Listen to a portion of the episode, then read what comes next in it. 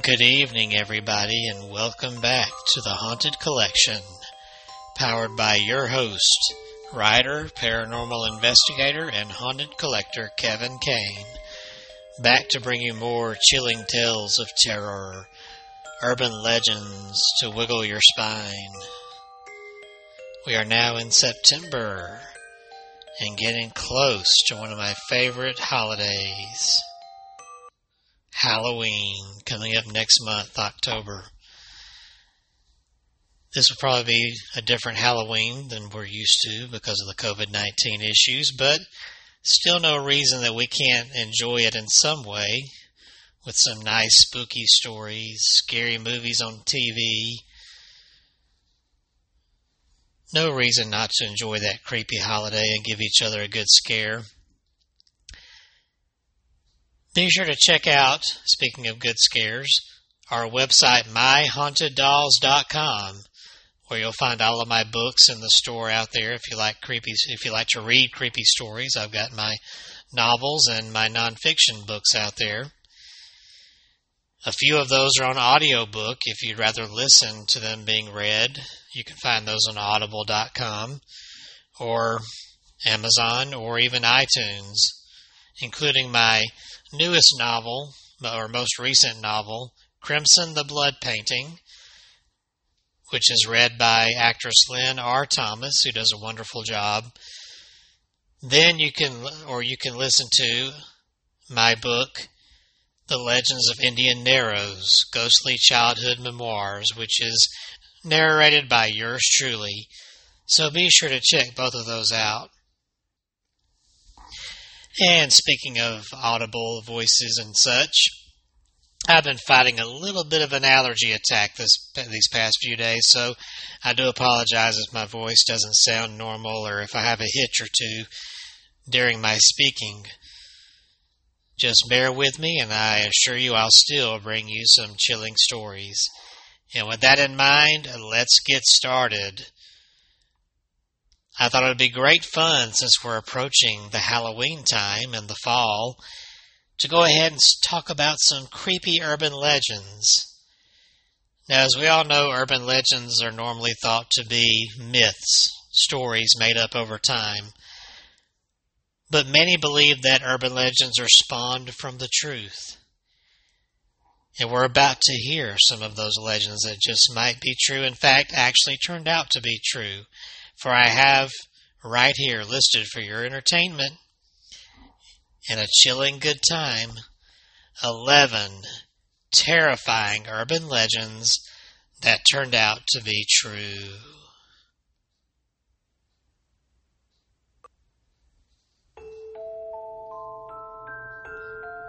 Urban legends, those unsubstantiated stories of terror that allow us to use our imaginations to fill in increasingly horrifying details with each retelling, have been with us forever.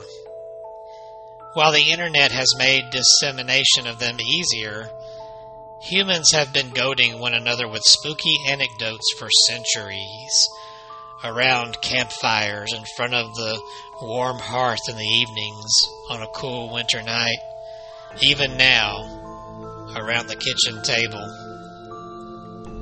Psychologists believe we respond to these tales because we have a morbid fascination with the disgusting. we also can't help but enjoy gossip, right? Put those two things together and it makes for an irresistible mix. Urban legends often come with a dose of skepticism, but sometimes these stories turn out to be true. Number one, rats in the toilet bowl. You stagger into the bathroom at 3 a.m. to relieve yourself. Groggy with sleep, you lift the lid and position yourself over the toilet. You hear splashing. Turning on the light, you see a rat looking back at you from the bowl. You're never the same again.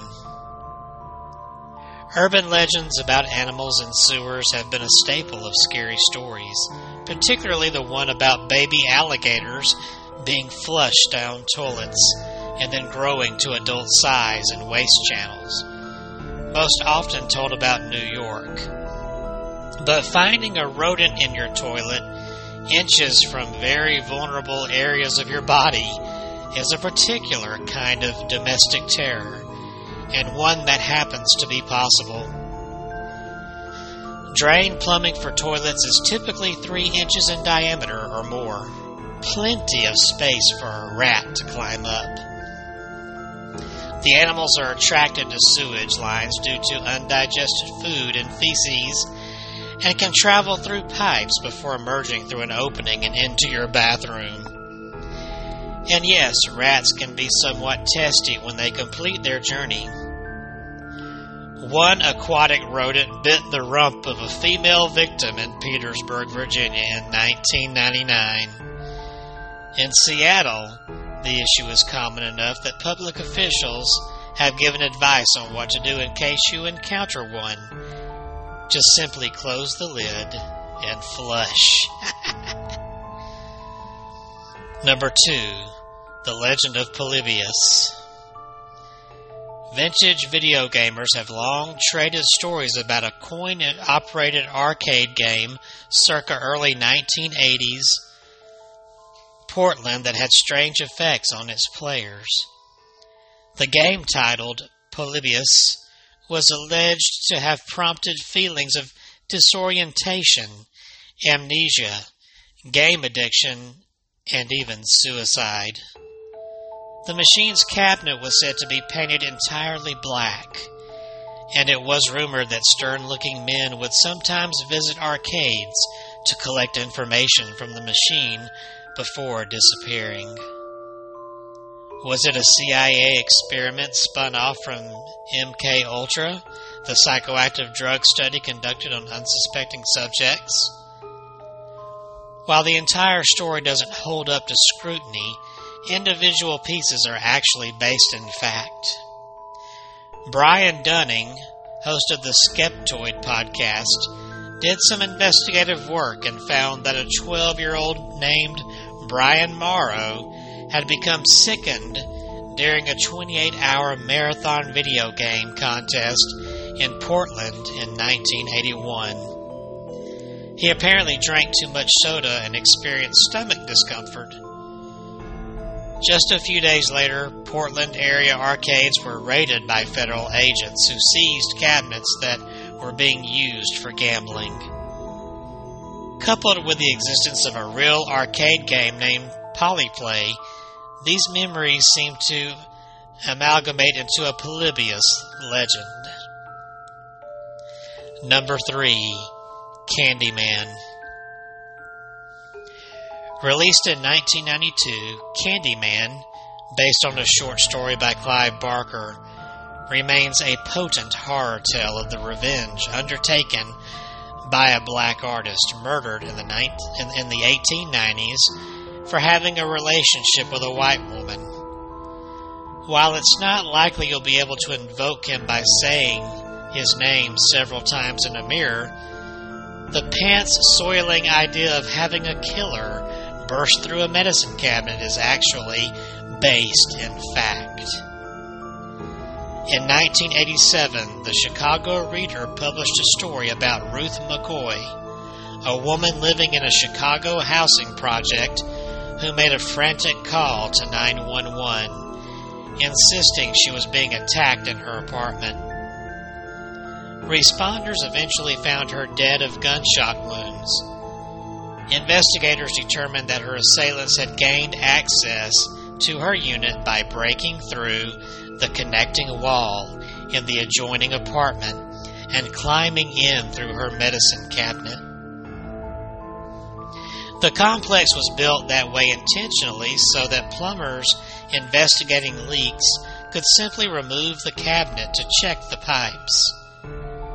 It became a frequent mode of entry for burglars and in McCoy's case, her killers. Number 4. Cropsey. For years, kids living in and around Staten Island raised goosebumps by relating the tale of Cropsey, a boogeyman who lived in the woods and made a nocturnal habit of disemboweling children. Parents, no doubt, eased their kids' fears by telling them that no such monster existed. But he did. In 1987, Andre Rand was put on trial and convicted for a child abduction. Rand, it turned out, may have been connected to a rash of child disappearances in the 1970s. He had once worked at Willowbrook, a defunct mental institution.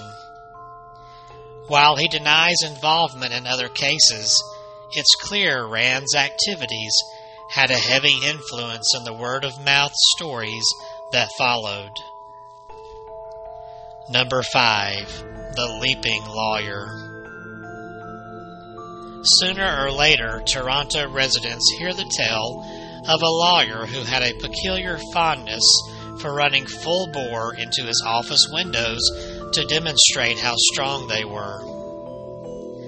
This practice caught up with him eventually as he crashed into a window and went sailing to his death.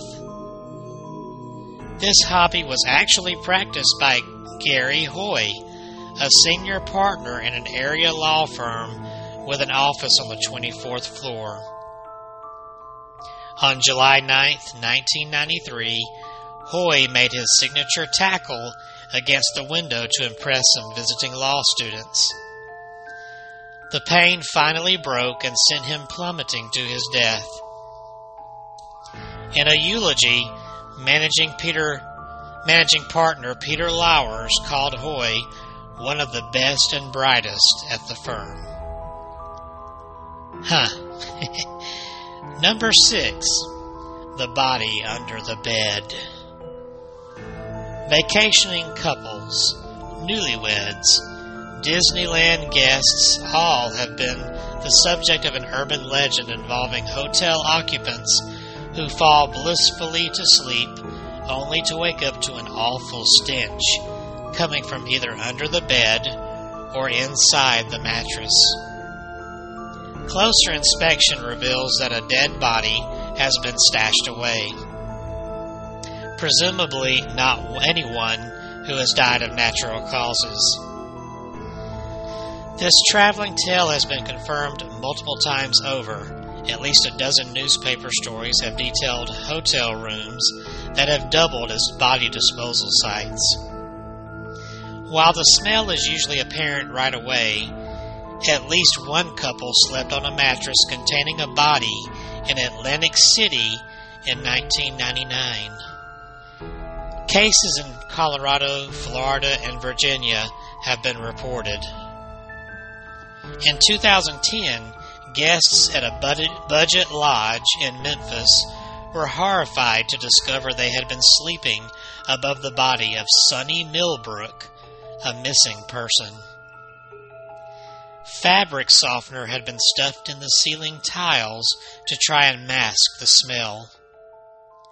At least three other occupants had also rented the room since Millbrook's disappearance. A court eventually convicted Millbrook's boyfriend, Lakeith Moody, of the crime. Number 7. The Maine Hermit. For decades, people who vacationed in central Maine's North Pond area were puzzled by items that would go missing batteries and food from cabins, flashlights from camping tents. Rumors spread that a permanent fixture of the area would forage for sustenance and supplies. They were right. For 27 years, Christopher Knight lived alone in the woods keeping tabs on hikers, canoeists, and other temporary residents of the grounds. When he was confronted by a game warden in 2013, Knight admitted he was responsible for an average of around 40 robberies a year. Despite the likely protestations of family and friends who dismissed tales of a hermit lurking somewhere in the woods, his identification proved that someone had been watching, and waiting for nearly three decades. Number 8. Fake Cop Trick. You may have had an overly concerned parent or friend warn you of people impersonating police officers, using that veneer of authority to attack victims who have left, let down their guard. While there aren't many who are in full patrol uniform or traveling in marked vehicles, there have been many documented cases of assailants posing as law enforcement. At least two happened in summer alone. In Bloomington, Illinois, a man used flashing lights to get a vehicle to pull over. After walking up to the vehicle, the man tried unsuccessfully to overpower the driver before they managed to get away. In Fayetteville, Georgia, a man donned a uniform and pulled over a teenage boy on a bike, forcing him to empty his pockets taking to the real or talking to the real police later, the boy told them a second car had pulled up with a man matching the description of someone who had been caught impersonating an officer just two weeks prior. Number 9. The Legend of the Bunny Man. If you lived in or around Virginia in the 1970s, you were probably exposed to the story of the Bunny Man. In the tale, an escaped mental patient takes to gutting bunnies and hanging them from a bridge underpass. Later, the maniac is said to have graduated to gutting and hanging teenagers in a similar manner. Locals were cautioned to never be caught near the underpass, which is now known to most people as Bunnyman Bridge on Halloween night.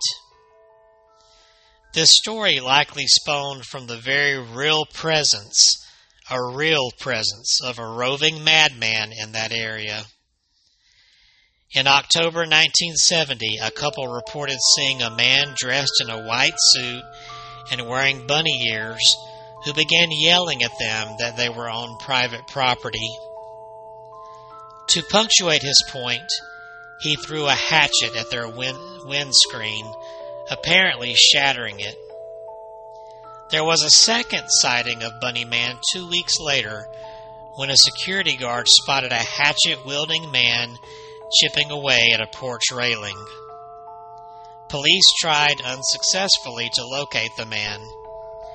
While he didn't disembowel anyone, the very thought of an adult wielding both a hatchet and a pair of rabbit ears somehow manages to just be as disturbing. Number 10 Charlie No Face. Imagine finding yourself outside and alone in the dark on a residential street. You hear footsteps approaching. Suddenly, a man with a misshapen face appears. You run, terrified beyond words. You spread the story of the man with no face throughout Pennsylvania. Charlie No Face, also known as the Green Man, was actually a man named Ray Robinson, and he was no figment of anyone's imagination. Born in 1910, Robinson was disfigured as the result of an electrical accident at the age of eight. He touched some active wires which effectively maimed him with the electricity. It caused his face to practically melt. Knowing his face could be disconcerting, Robinson took to taking strolls only after dark. He often walked a path along Route 351 in Beaver County, Pennsylvania. While his intentions were honorable, encountering Robinson in the dead of night inevitably led to a spreading of stories about boogeymen haunting the town. Robinson died in 1985. Number 11. The All Too Real Corpse Decoration. Notorious outlaw Elmer McCurdy took on a second life following his death. In 1911, the embalmed cor- corpse of McCurdy became a grim sideshow attraction throughout Texas, with people eager to see the famed criminal on display in funeral parlors and carnivals. Though it's hard to document all of his travels, he eventually wound up in Long Beach, California, where someone apparently mistook him for a prop. McCurdy was hung in a funhouse at the Nu-Pike Amusement Park. His body discovered only after a crew member on the Six Million Dollar Man which was filming there in 1976, tried to adjust him, thinking he was only a mannequin, but it dislodged his very real arm, which fell to the floor. The following year, his corpse was finally put to proper rest. Now, those were some creepy urban legends. Be sure to pass those along because they're still fun to listen to and even more so since they are indeed based on actual truth. And speaking of legends and urban legends and goings on, there's one more recent, an incident that's actually spawned its own urban legend, I guess you could say. And that would be the case of Elise Lam, which I'm going to relate to you right now.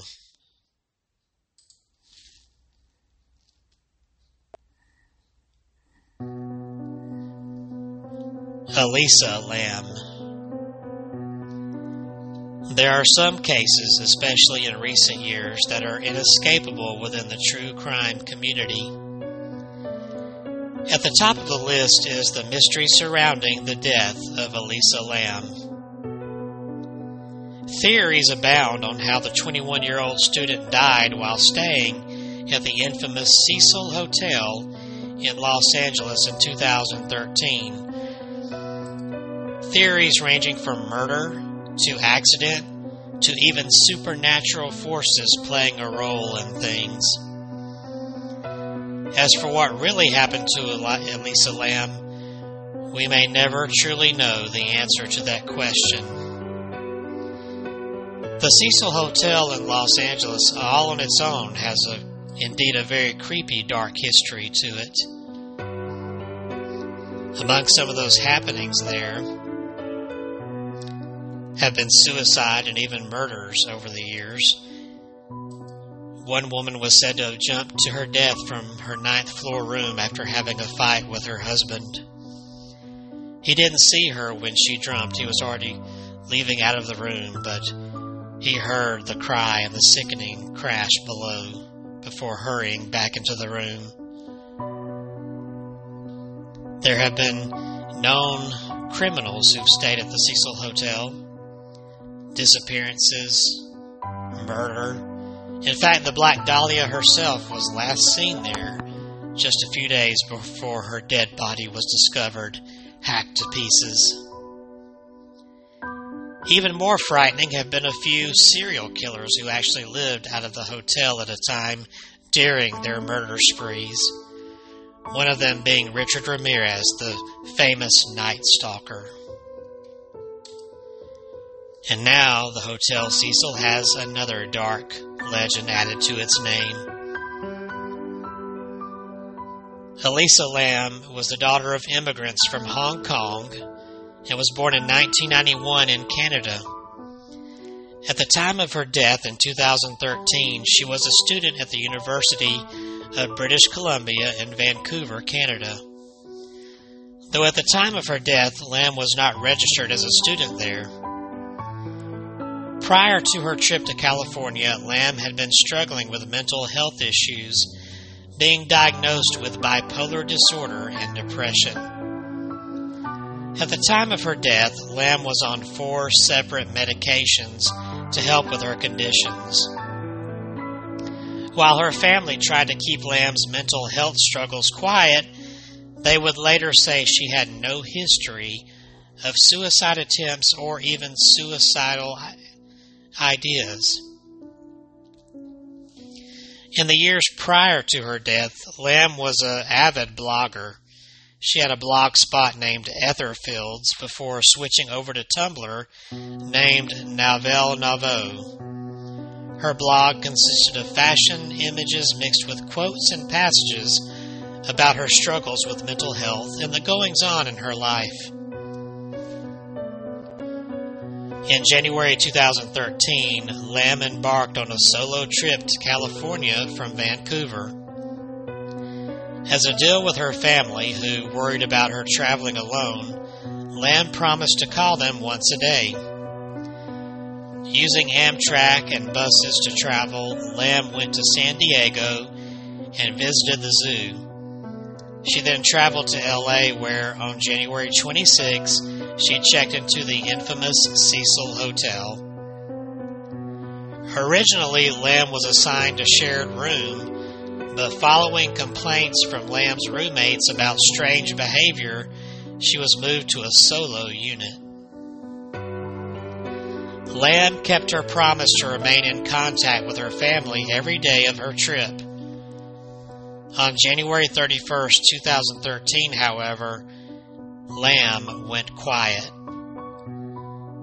This was the day that Lam was supposed to have checked out of the Cecil Hotel and head to Santa Cruz, but nothing became of her. The, the Lam family would call the police to report Elisa missing and head to LA in order to search for her. Police, uh, police acted quickly and descended on the Cecil Hotel, where they interviewed hotel staff and businesses in the surrounding area. Staff said they saw Lam alone that day while nearby the owner of the last bookstore, Katie Orphan, also saw Lam buying presents for her family that day. Orphan would say that Lam appeared to be in good spirits in addition, the LAPD also searched Cecil Hotel with search dogs, but the LAPD could not go everywhere within the hotel without probable cause. While they searched for Elisa everywhere in the hotel, including the roof, the LAPD did not find her. The search, however, did not go well, even with Lam's picture plastered everywhere and international media attention on her disappearance, things got even more baffling when the infamous video footage was released. The footage, which you can view online on YouTube and other such places, has been extensively analyzed and picked apart by true crime fans. It is definitely very odd to say the least, including Lam's strange hand gestures in the video and what looks like a conversation with an invisible person at one point in the footage. Lam appears to step out of the elevator, waving her hands and speaking to someone or something who is off camera, blocked by the elevator door.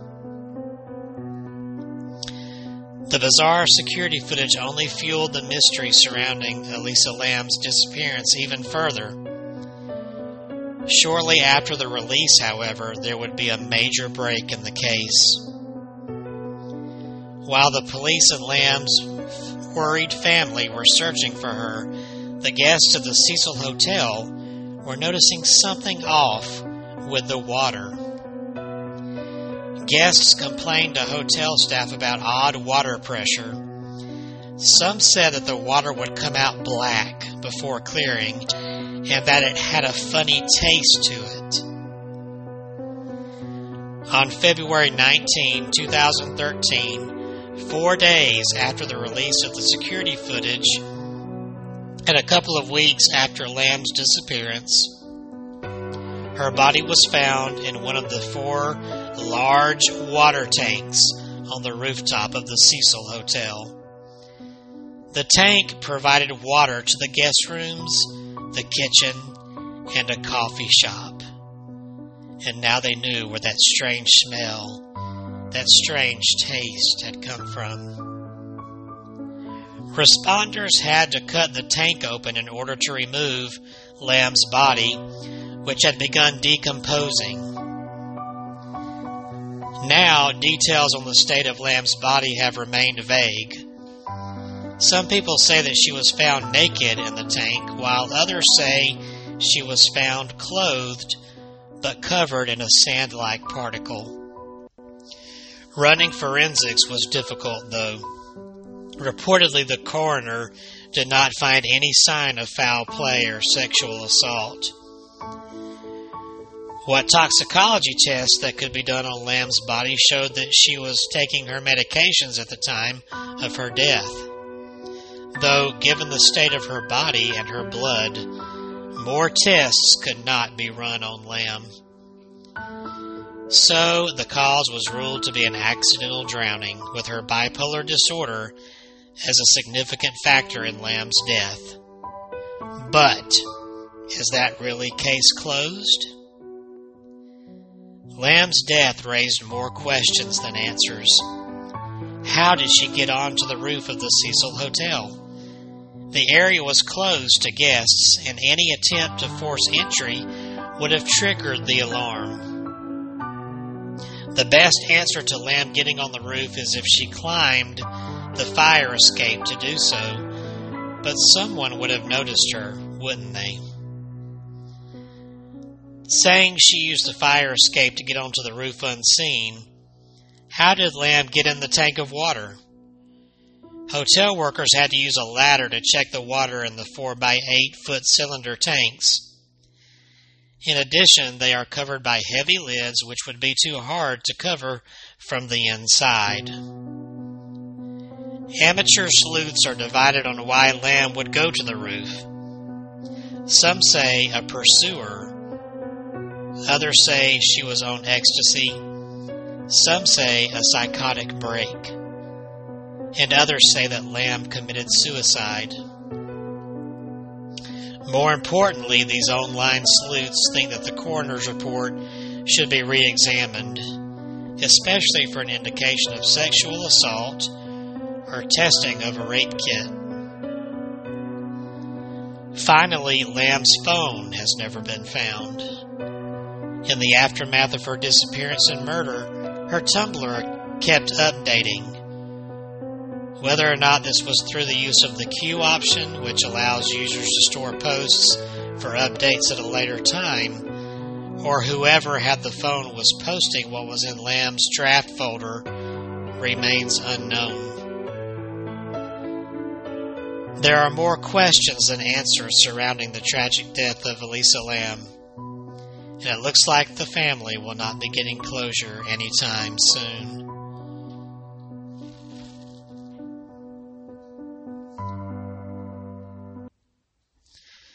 And that is a very creepy and sad story. If you have not checked out the footage of uh, Elisa Lam from the taken from the elevator the night she disappeared. It is worth checking out. It will give you the creeps. And I'm sure that this story is destined to become a very fast urban legend with all sorts of twists in the story and ghostly additions, maybe even a serial killer thrown in there. But it is indeed a terrifying yet true legend. Well, I hope you enjoyed this episode of Terrifying Urban Legends True Stories. Hopefully, I'll be back in a few weeks to share some more great stories with you. Until then, stay cool, stay safe, lock the doors, bolt your windows, lower the lights, and enjoy some good horror stories. And have a happy haunting.